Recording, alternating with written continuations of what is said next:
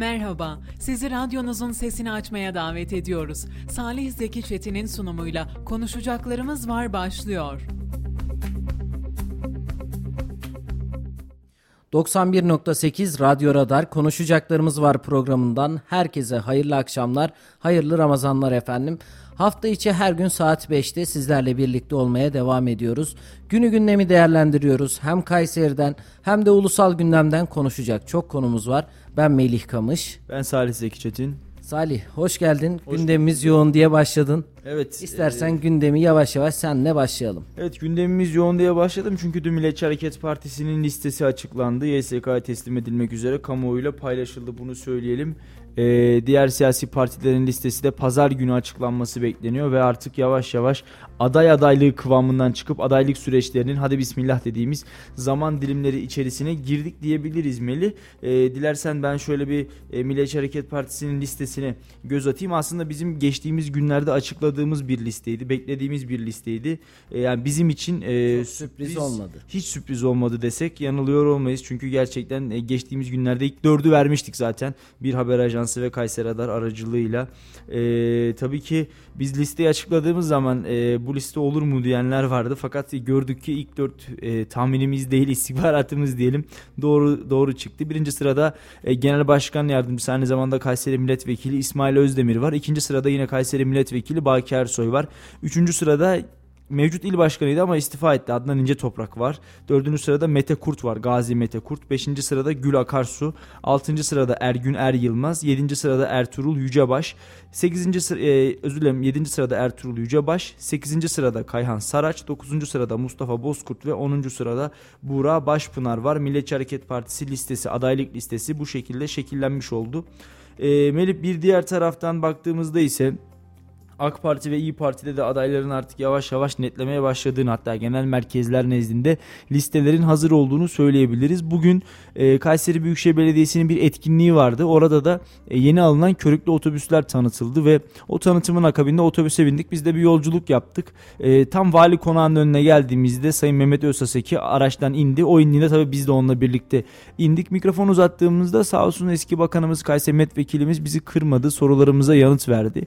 Kesinlikle aday olmayacağını açıkladı. Bir kez daha defaatle yeniledi. Kesinlikle yokum dedi. E, listede dedi açıklandığında hepiniz göreceksiniz ki dedi. E, çok teşekkür ediyoruz. Allah razı olsun Sayın Cumhurbaşkanı'ndan diyeceğiniz bir Kayseri listesini sizlerle buluşturacağız dedi. E, ben bunun üzerine Hulusi Akar Bakan'ın isminin çok geçtiğini ve e, Kayseri'de birinci sırada Akar Bakan'ın olacağını e, bildiğimi söyledim. Kendisinin ne düşündüğünü sordum. Olabilir dedi. Akar Hulusi Akar Sayın Hulusi Akar olabilir dedi. E, bir iki gün kaldı. Birazcık sabret dedi bana da. Göreceksin listeler ama kendisinin kesinlikle olmayacağını söyledi. Yine bunun yanında e, bakan yardımcılarının üst sıralarda olacağı bir liste olacak. Onu söyleyeyim sürpriz isimler olacak. Özellikle il dışından e, ithal vekil diye nitelendirebileceğimiz isimler Kayseri listelerine monte edilmiş olacak. Bunun yanında e, bir kadın gazetecinin iddiasının olduğu bir kadın gazetecinin olabileceği konuşuluyor ki e, kadın gazeteci ünlü bir kadın gazeteci deniyor. Ben e, Fulya Öztürk'ün olabilme ihtimali üzerinde duruyorum. Çünkü deprem bölgesindeki çalışmalarından sonra AK Parti'nin kendisine vekillik teklif ettiği öne sürülmüştü ve bunun yanında da zaten e, Fulya Öztürk de deprem bölgesine yakın bir yer Kayseri biri buradan aday olabileceği benim kafamda canlandı. Bunu da yani aldığım notların arasında yani en azından öyle söyleyeyim. Ee, Aslında Mehmet Ösesekin'in ben cum e, milletvekili adayı olmayacağım demesi bence günün manşeti ve en önemli konular arasında. Geçtiğimiz günlerde bir programda yeniden açıklama yapmıştı. Ben aday adayı olmayacağım şeklinde. Ama bunun akabinde listeler açıklandığında göreceksiniz ben kesinlikle yokum demesi çok önemli gelişme değil mi? Ee, şöyle Melih zaten yaklaşık 5-6 aydır ben olmayacağım diyor. Kesinlikle olmayacağım diyor. Adaylarla başvuruları yapıldığında da bizim en çok merak ettiğimiz şey Haseki Bakan'ın adaylık başvurusu yapıp yapmadığıydı. Yapmamıştı. Süre uzatıldı. Acaba o zaman mı yapar dedik. O zaman da yapmadı ve günü geldi. Aday, adaylık listeleri son bulup adaylık listelerine iş dönüştüğü zaman açıklanması muhtemel. Ee, Kayseri İl Teşkilatı'nda Şaban Çopuroğlu sesleri de bir taraftan geliyor. Bak Milliyetçi Hareket Partisi'nde de Adnan İnce Toprak mesela istifa etmemişti görevinden ama genel merkez takdiriyle 3. sıraya aday gösterildi. AK Parti'de de Şaban Başkan istifa etmedi ama e, neden olmasın yani onun da e, AK Parti'den aday olup olmaması bence çok muhtemel bir sürpriz olmaz bizler için. Her ne kadar henüz istifa etmemiş olsa da genel merkez biz seni koyuyoruz dediği anda zaten bir aday e, profili çizebilecek bir isim. Ben Şaban Başkan'ın da listenin sürpriz ismi olabileceği kanaatindeyim. Aslında aday adaylığı sürecinden önce Çopuroğlu aday aday olmuş olsa aday Çopuroğlu'nun adaylığı e, bizim için sürpriz olmazdı. Ama aday adaylığı listesinde olmadığı için bugün Şaban Çopuroğlu'nun listede olması bizim için sürpriz mahiyetinde sayılabilir. Ee, eski vekillerin eski vekillerin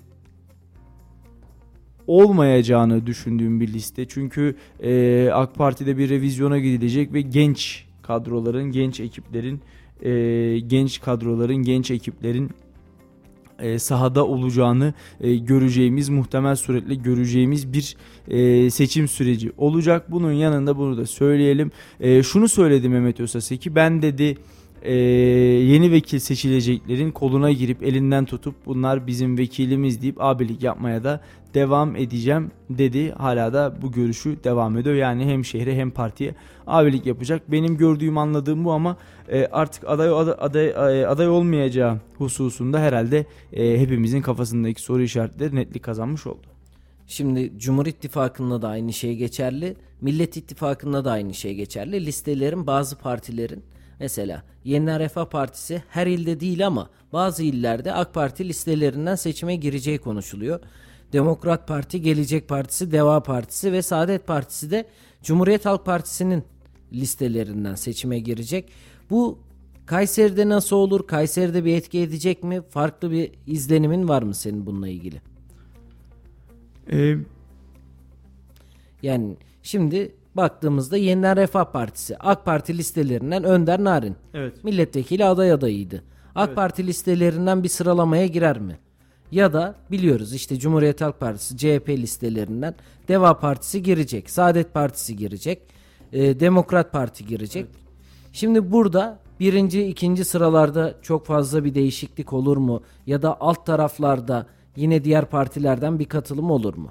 Şöyle e, Cumhur İttifakı'nda tek liste olmayacağı açıklandı. Diğer partiler kendi logolarıyla seçimlere girecek. Geçtiğimiz günlerde e, Cumhuriyet Halk Partisi'nin beraberinde olduğu altılı masadaki İyi Parti haricindeki Gelecek Partisi, Deva Partisi, e, bunun yanında Demokrat. Gelecek Deva Demokrat Parti ve Saadet Partisi Cumhuriyet Halk Partisi'nin logosuyla seçime gireceği açıklanmıştı. Fakat e, İyi Parti kendi logosuyla girecek. 81 ilde CHP diğer 4 partiyle birlikte girecek. Kayseri'de bu birleşmelerden bir tanesine e, sahne olacak. Buradaki CHP dağılımı, buradaki vekil dağılımını acaba bu durum nasıl etkileyecek? Bunu hep birlikte e, bekleyip göreceğiz. Yine bunun yanında Yine bunun yanında AK Parti ve Milliyetçi Hareket Partisi'nin çatısını oluşturduğu Cumhur İttifakı'nda Büyük Birlik Partisi ve Yeniden Refah Partisi'nin olduğunu biliyoruz. E, bugün son yapılan açıklamayla Demokratik Sol Parti DSP'nin de yani rahmetli Bülent Ecevit'in kurduğu partinin de AK Parti'yi destekleyeceği, Cumhur İttifakı'nı destekleyeceği açıklandı Cumhurbaşkanlığı seçiminde. Onlar da ise durum oldukça farklı yani e, Millet İttifakı'ndan oldukça farklı. Herkes kendi listesiyle seçimlere girecek. Baraj sorunu, baraj derdi olmayacak. Çünkü ittifaksal anlamda e, e, tek listeyle girilmeyecek ama biz ittifak yapıyoruz denilip e, milletvekili seçimlerine farklı farklı oy pusulalarıyla girecekler. Bu da tabi beraberinde e, kim kaç vekil çıkartacak sorusunu getiriyor ama bir diğer taraftan Millet İttifakı'na baktığımızda e, Saadet Partisi, Demokrat Parti, Deva Partisi ve Gelecek Partisi CHP listelerinden seçime girecek. Yani CHP vekili olacak onların vekilleri de. E, bununla alakalı olarak muhtemelen Cumhuriyet Halk Partisi'nin bir hesabı vardır belki matematiksel anlamda ama ben en azından Kayseri özelinde özelinde şunu söyleyebilirim. Ben CHP seçmeni olsam Burada e, Sayın Kemal Kılıçdaroğlu'na şunu sorarım. Ben oy vereceğim.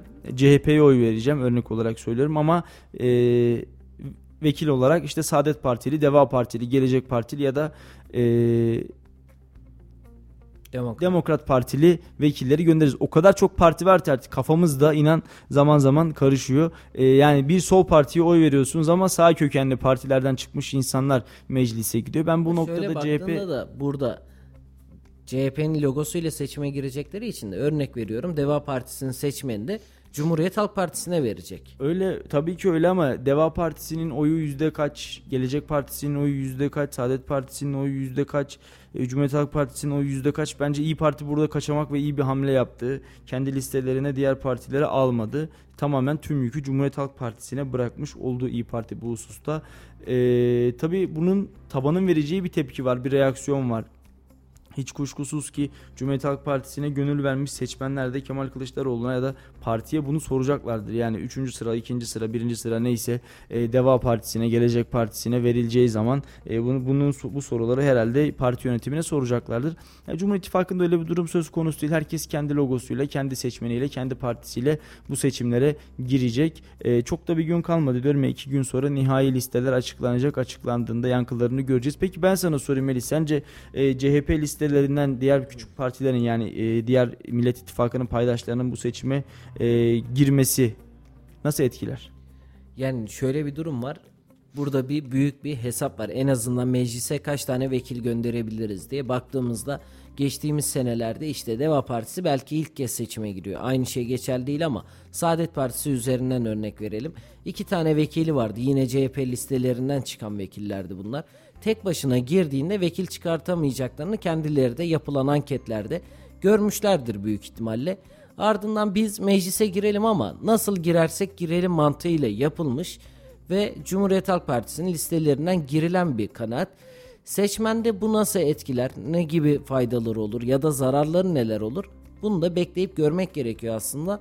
Çünkü olumlu olarak tabii ki işte biz de örnek veriyorum Deva Partisi'nin seçmeniyiz. Gidelim Cumhuriyet Halk Partisi'ne oy verelim diyenler olacaktır. Tepki için oy vermeyenler de olacaktır.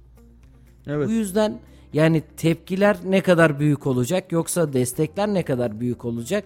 Biraz da bunu süreç geçtiğinde vekil adaylarını sahada görmeye başladığımızda vatandaşlardan gelecek e, geri dönüşleri de görmek daha mümkün Salih. Çünkü baktığımızda sahaya vekil adayları indiğinde aslında her şey netleşmiş olur. Vatandaşların onu teveccühü, işte ne kadar çok sevdikleri, ne kadar çok tepki gösterdikleri. Hı. Ve bizler de zaten takip edeceğimiz için az çok atmosferi de biliriz.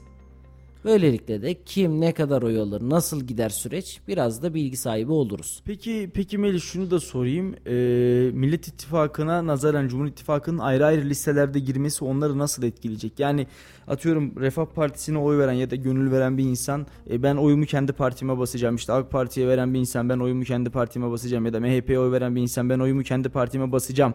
Algısıyla mı hareket etse daha iyi olur yoksa onlarda da bir liste birleşmesi olsa daha mı güzel fraksiyon alınır sence? Şimdi partiler o kadar çok ayrıştı ki işte Saadet Partisi'nin içinden Yeniden Refah Partisi çıktı. Cumhuriyet Halk Partisi içerisinden Memleket Partisi çıktı.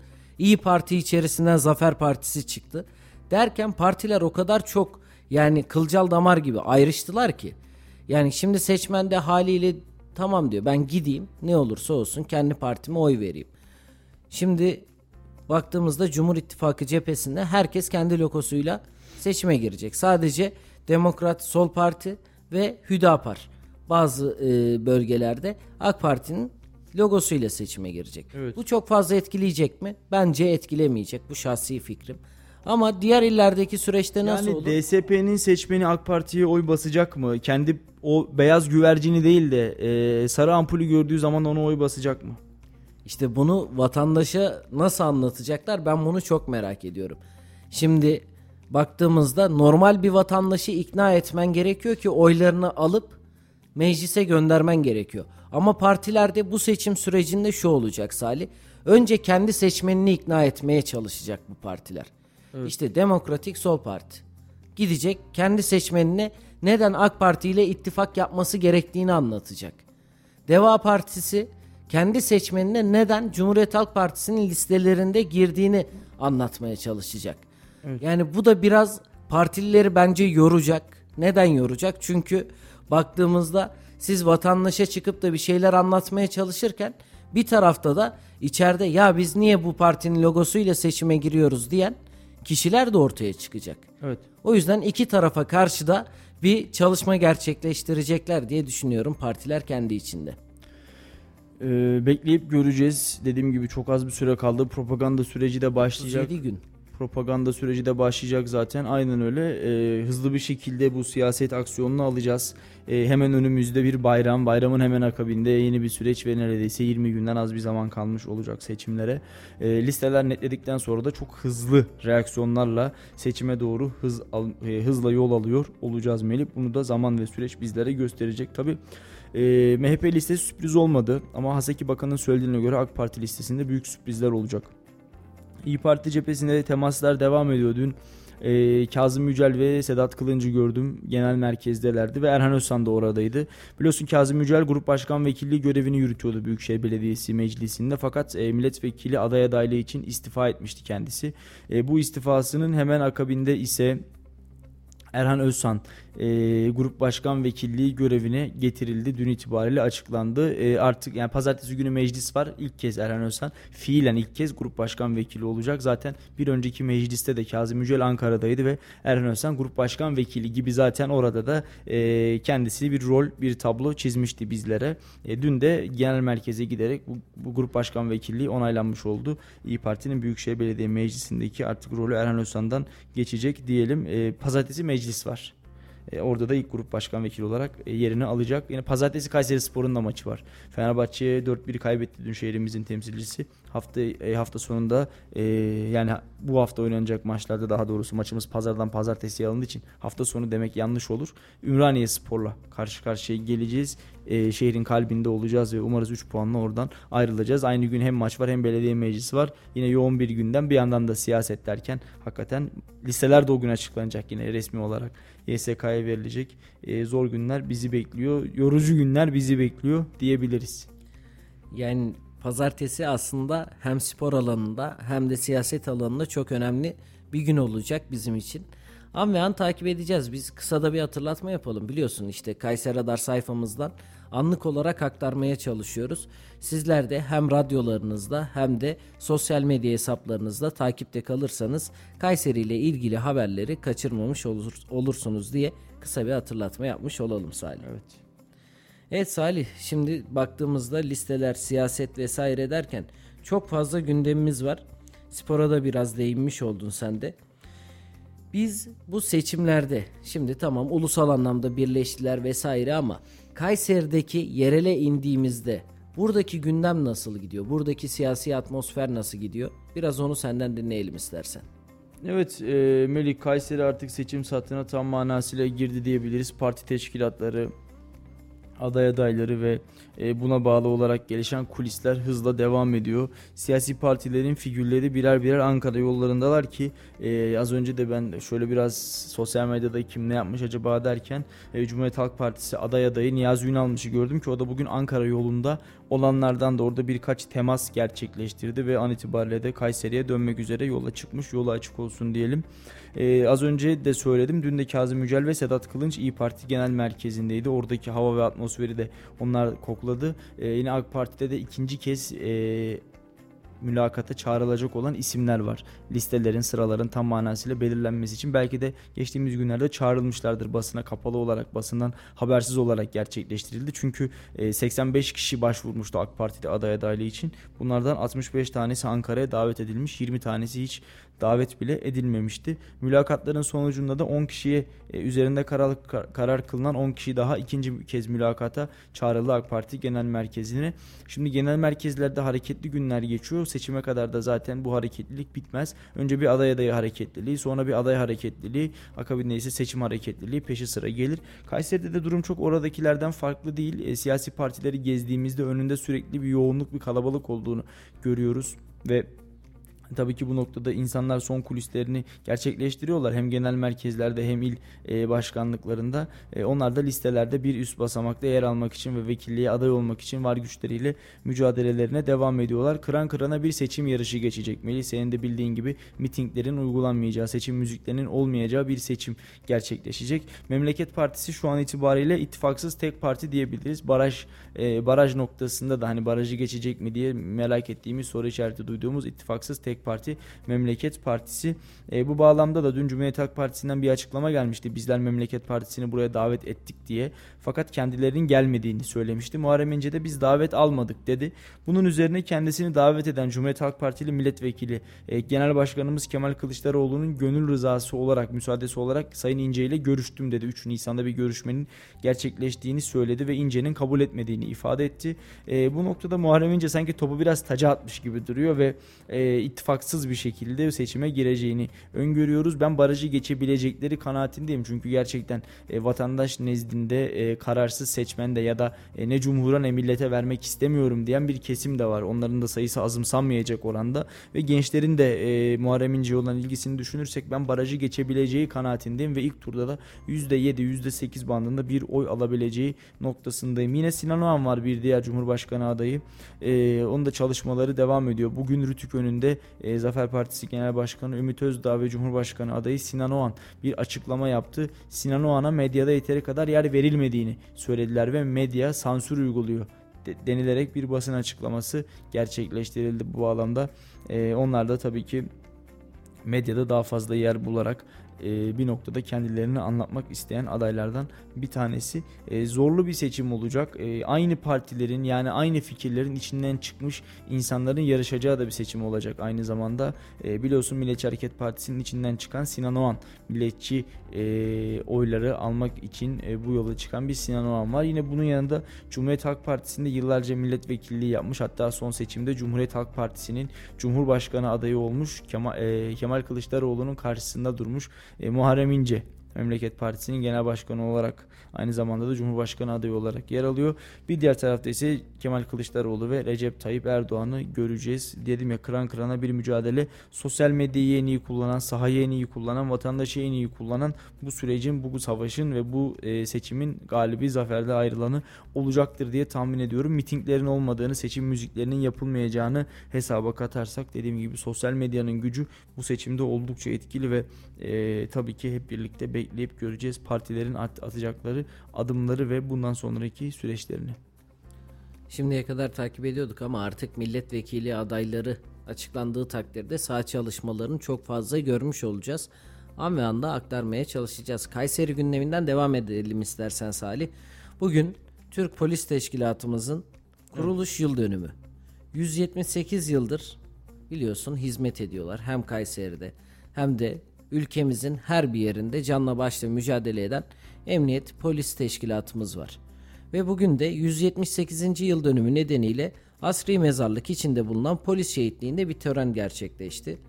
Burada törene 12. Hava Üs Ulaştırma Ana Üs Komutanı Pilot Tuğ General Vedat Öncel, hı hı. İl Emniyet Müdürü Kamil Karabörk, Hacılar Belediye Başkanı Bilal Özdoğan gibi protokolde katıldı.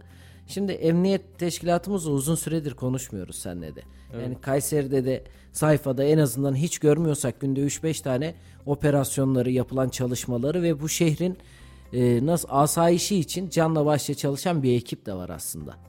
Ve bizim huzurumuz için, güvenliğimiz için mücadele ediyorlar. Ellerine, emeklerine sağlık. Rabbim birlerini bin yapsın.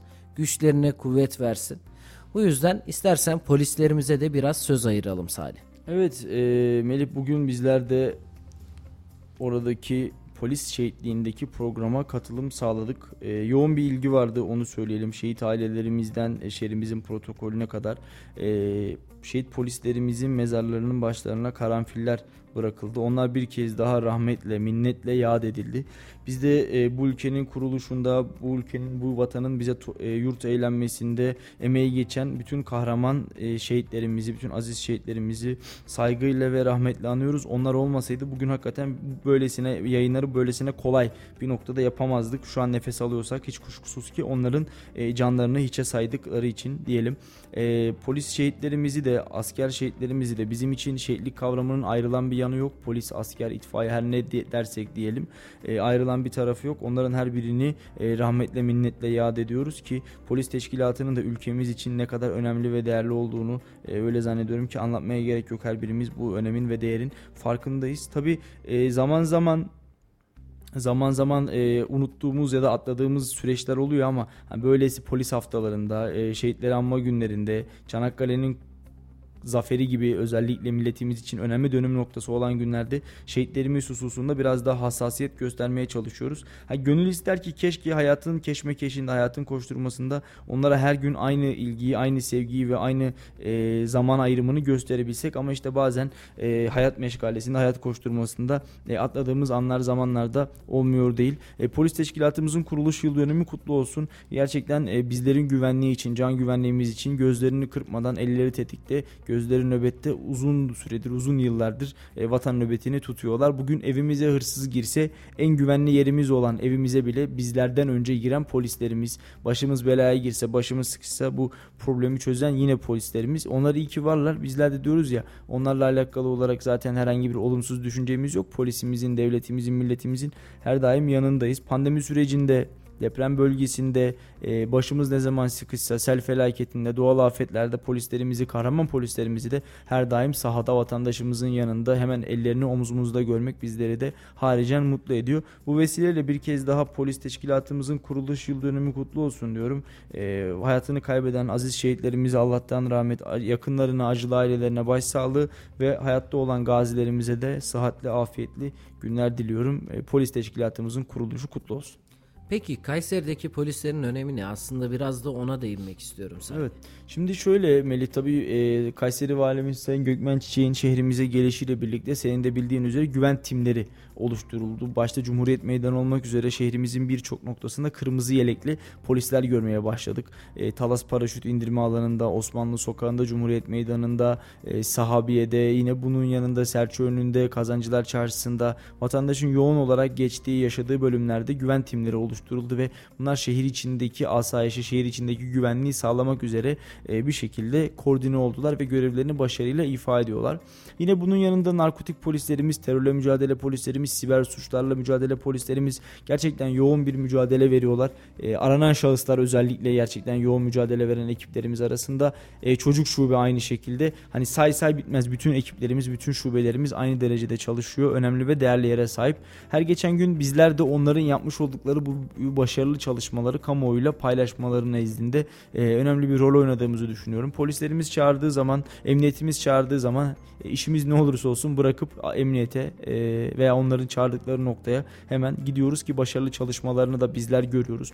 Özellikle Kayseri'nin bir geçiş güzergahı olması hasebiyle narkotik suçlarla mücadele ekiplerimize yoğun bir çaba, e, yoğun bir mücadele örneği düşüyor. Onlar da bu örneği, onlar da bu mücadeleyi en güzel şekilde yerine getiriyorlar. Batı illerinden Doğu illerine ya da Doğu illerinden Batı illerine özellikle uyuşturucu ticareti noktasında Kayseri'nin geçiş güzergahı olduğunu biliyoruz. Bizler de birkaç kez kahraman polislerimizin e, operasyonlarına şahitlik ettik. Onların operasyonlarına katılma e, şansını bulduk. Yine orada da gerçekten yoğun bir çalışma gösteriyorlar. İnsanüstü bir çalışma gösteriyorlar. E, polislerimiz bütün imkanları kullanıyorlar. Hem teknik imkanları hem hayvansal imkanları.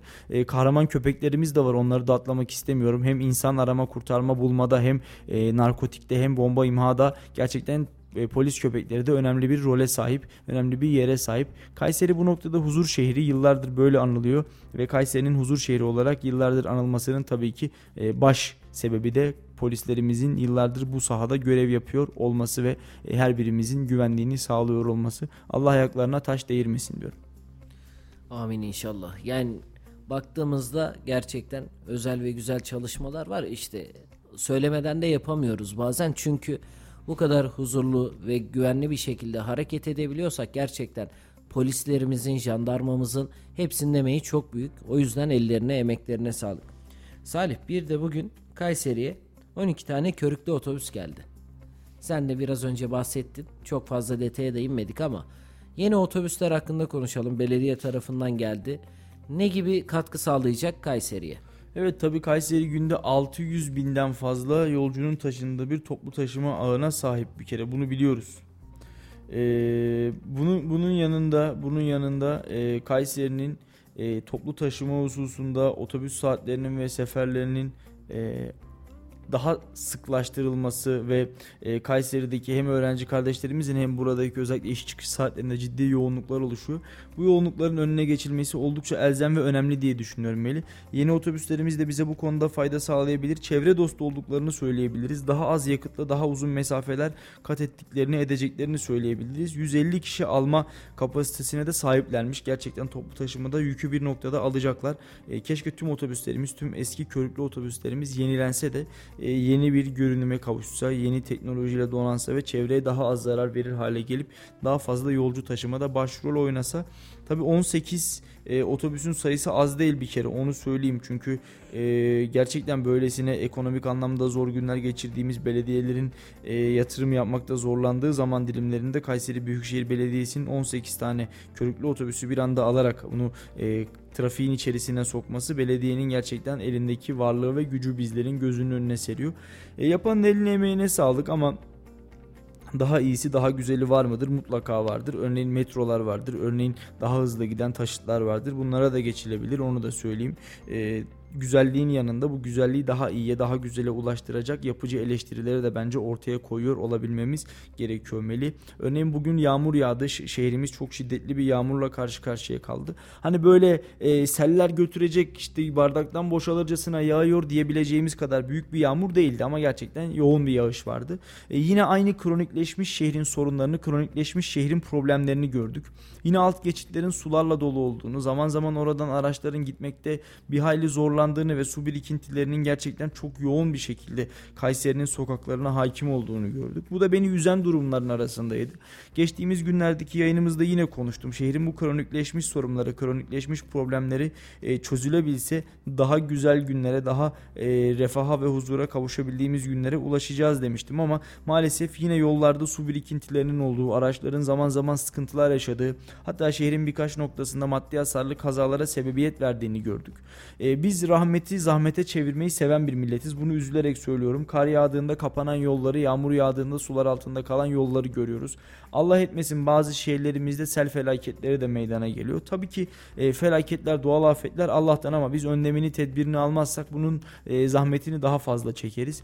Kar, yağmur gerçekten bizim için bir rahmet, bolluk, bereket ama eğer altyapımızı yeteri, yeteri kadar iyi yapmazsak, yollarımızı, üst yapımızı yeteri kadar güzel dizayn etmezsek bu rahmetin zahmete dönüştüğünü de biliyoruz. E, ve Kayseri gerçekten bence bu noktada hem altyapısıyla hem üst yapısıyla geçtiğimiz yıllarda örnek bir şehirken şu anda eksiye doğru gitmeye başladığını görüyoruz. Şehrin aynı noktalarında her yağmur yağdığında su birikintilerinin olduğunu görüyoruz ve hiç değişmiyor. Yani aynı yer aynı nokta aynı şekilde su birikiyor. Bunlar artık bence kronik, kronikleşmiş problemler ve şehri yönetenlerin bunları hızla çözüyor olması gerekir. E, vatandaşlarımız her yağmurda böylesine mağduriyet mi yaşayacak ya da araçlarımız her yağmurda yağdığında e, böylesine suların altında mı kalacak? Bunlar tabii ki tartışılır ama elimizden gelen şey e, suların e, kanallar yardımıyla e, yollardan arındırılarak şehrin altyapısına kazandırılması ve e, bu sayede de herhangi bir kazaya ya da herhangi bir sıkıntıya sebebiyet verilmemesi. Ama nedendir bilinmez biz bunu maalesef başaramıyoruz.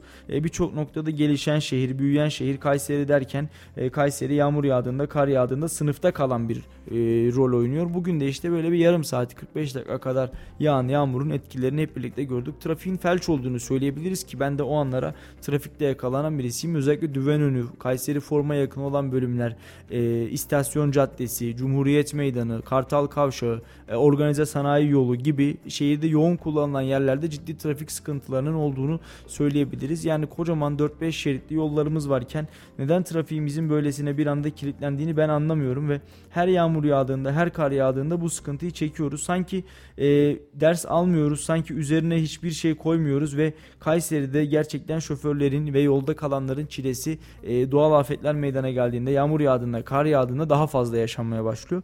Şu an bizi de zaten dinleyenler, e, dinleyicilerimizin birçoğu trafiktedir diye tahmin ediyorum. Tam da böyle iş çıkış saatine yakın artık iftara da yaklaşık bir saat kadar e, bir zamanın kaldığı bir süre zarfındayız. E, tam böyle trafik sıkışıklıklarının yoğun yaşandığı ve e, artık sinirlerin ciddi manada gerildiği bir süreç. E, bence bu noktada e, Kayseri Büyükşehir Belediyesi, karayolları, ilçe belediyeler bu işin sorumluluğu kimdeyse onlar artık elini değil gövdesini taşın altına koymalı. Çünkü Kayseri'de her yağmur yağdığında bu sıkıntı ciddi manada insanların e, moralini bozuyor, hayatını olumsuz etkiliyor. İlla birinin hayatını mı kaybetmesi gerekir ya da illa ölümlü kazaların ya da böyle e, hepimizi etkileyecek kazaların olması mı gerekir burada önlem alınması için e, diye ben merak ediyorum açıkçası. Yine bunun yanında Meli e, Kayseri'de altyapı çalışmalarının tam manasıyla yapılmış olması ve yollara biriken suların o noktalara kanallar yardımıyla aktarılması e, bizler için tabii ki istenilen tablo ama buna e, uzun süredir çok üzgünüm ki kavuşamadık. İşte ben trafik demişken baktım trafikte bazı noktalar hala yoğunluğun devam ettiği noktalar var. Osman Kavuncu Bulvarı e, yeni sanayi bölgesine giderken Aydınlık Evler mevkiinde hala bir yoğunluk var. Kartal Bulvarı'nda kısmi bir yoğunluk olduğunu belirtelim. E, Mustafa Kemal Paşa Bulvarı özellikle Forum AVM'nin tam karşısında bulunan bir alt geçit var. Melik Gazi Belediyesi'nin karşısında kronikleşmiş olarak bahsettiğimiz noktalardan birisi. Melik Gazi Belediyesi'nin önündeki alt geçitte de yoğunluğunun devam ettiğini belirtelim. Talas'ın hemen girişteki noktalarda bir yoğunluk gözüküyor. Şu dakika itibariyle. Yani altyapı evet altyapının güzel olduğu noktalar var. Özellikle ben Konya'ya gidip geldiğimde söylemekten de çekinmiyorum aslında Salih. Baktığımızda geniş yolların ve çevre düzeninin, şehir düzeninin güzel olduğu bir şehir Kayseri. Ama belli noktalar var ki gelişen nüfusla beraber, gelişen araç yoğunluğuyla beraber iki sene önceydi yanlış hatır, e, hatırlamıyorsam istasyon caddesini araç yoğunluğu nedeniyle trafiğe kapattık. Dedik ki işte daha fazla araç girmesin çünkü gurbetçiler de gelmişti o dönem. Dedik ki çok fazla araç var kimse girmesin diye polis ekipleri kapattı. Yani evet şehir düzenimiz olabilir ama bazı bölgelerde de yetersiz gelen altyapıların yeniden belki de gözden geçirilmesi gerekiyor diye düşünüyorum. Evet e, şimdi önceden sadece e, gurbetçiler geldiğinde bizler bu yoğunluğu görüyorduk. Çünkü Kayseri'deki araç sayısı ciddi manada trafikteki araç sayısı ciddi manada artıyordu. Ama bugün Kayseri trafik sorunu yaşamak için park sorunu yaşamak için e, gurbetçilerin gelmesini beklemiyor. E, bu sorunu bu sıkıntıyı e, sürekli olarak yaşıyoruz ki bence her geçen gün biraz daha derinden hissediyoruz. Çünkü burada da araç sayısı artıyor illaki e, her geçen gün vatandaşlar araç alıyorlar vesaire ama e, bununla alakalı olarak vatandaşlarımızın hızlı araç aldığı kadar bizler yollarımıza hızlı reaksiyonu üzülerek söylüyorum gösteremiyoruz ve bunun sonuçlarını da aslında hep birlikte yaşıyoruz, hep birlikte görüyoruz. Diyorum ya ben de bugün e, bu noktada trafikte e, bu sürece yakalananlardan biriydim ve e, gerçekten üzüldüm yani Kayseri'nin bu halde olmasına üzüldüm. Çünkü e, Kayseri sanayisiyle, medeniyetiyle burada yaşayan, burada yaşayan insanlarıyla örnek şehirlerden bir tanesi olması gerekiyor. Bizler ileri giden e, Kayseri'yi görmek istiyoruz ama maalesef her geçen gün birazcık daha kendi hanesine eksi puan yazan ve maalesef bizleri üzen bir Kayseri temasıyla karşı karşıya kalıyoruz. Bu şehri yönetenlerin ya da bu şehri yönetmeye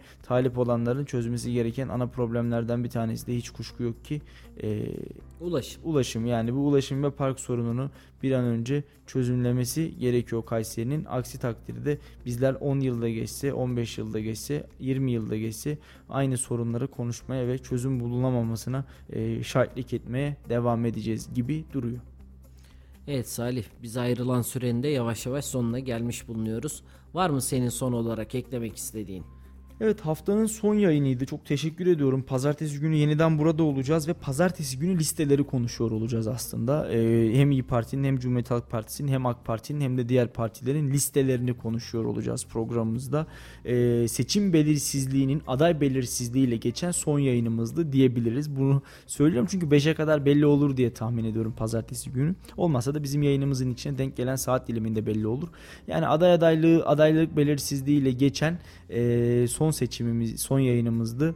E, umarım e, listelerde Kayseri şehri için, e, bu coğrafya için hayırlara vesile olur. Herkese ben hayırlı iftarlar diliyorum, mutlu akşamlar diliyorum. Trafikte olanlar e, hayırlı yolculuklar diliyorum. Dikkatli bir şekilde umarım ulaşacakları noktaya giderler. E, onun dışında herkese sağlık ve afiyet diliyorum. Efendim haftanın son gününden konuşacaklarımız var programından sizlere seslendik. Hafta içinde yeniden hafta içi her gün saat 5'te sizlerle oluncaya dek hoş kalın, hoşça kalın. Salih Zeki Çetin'in sunumuyla konuşacaklarımız var sona erdi.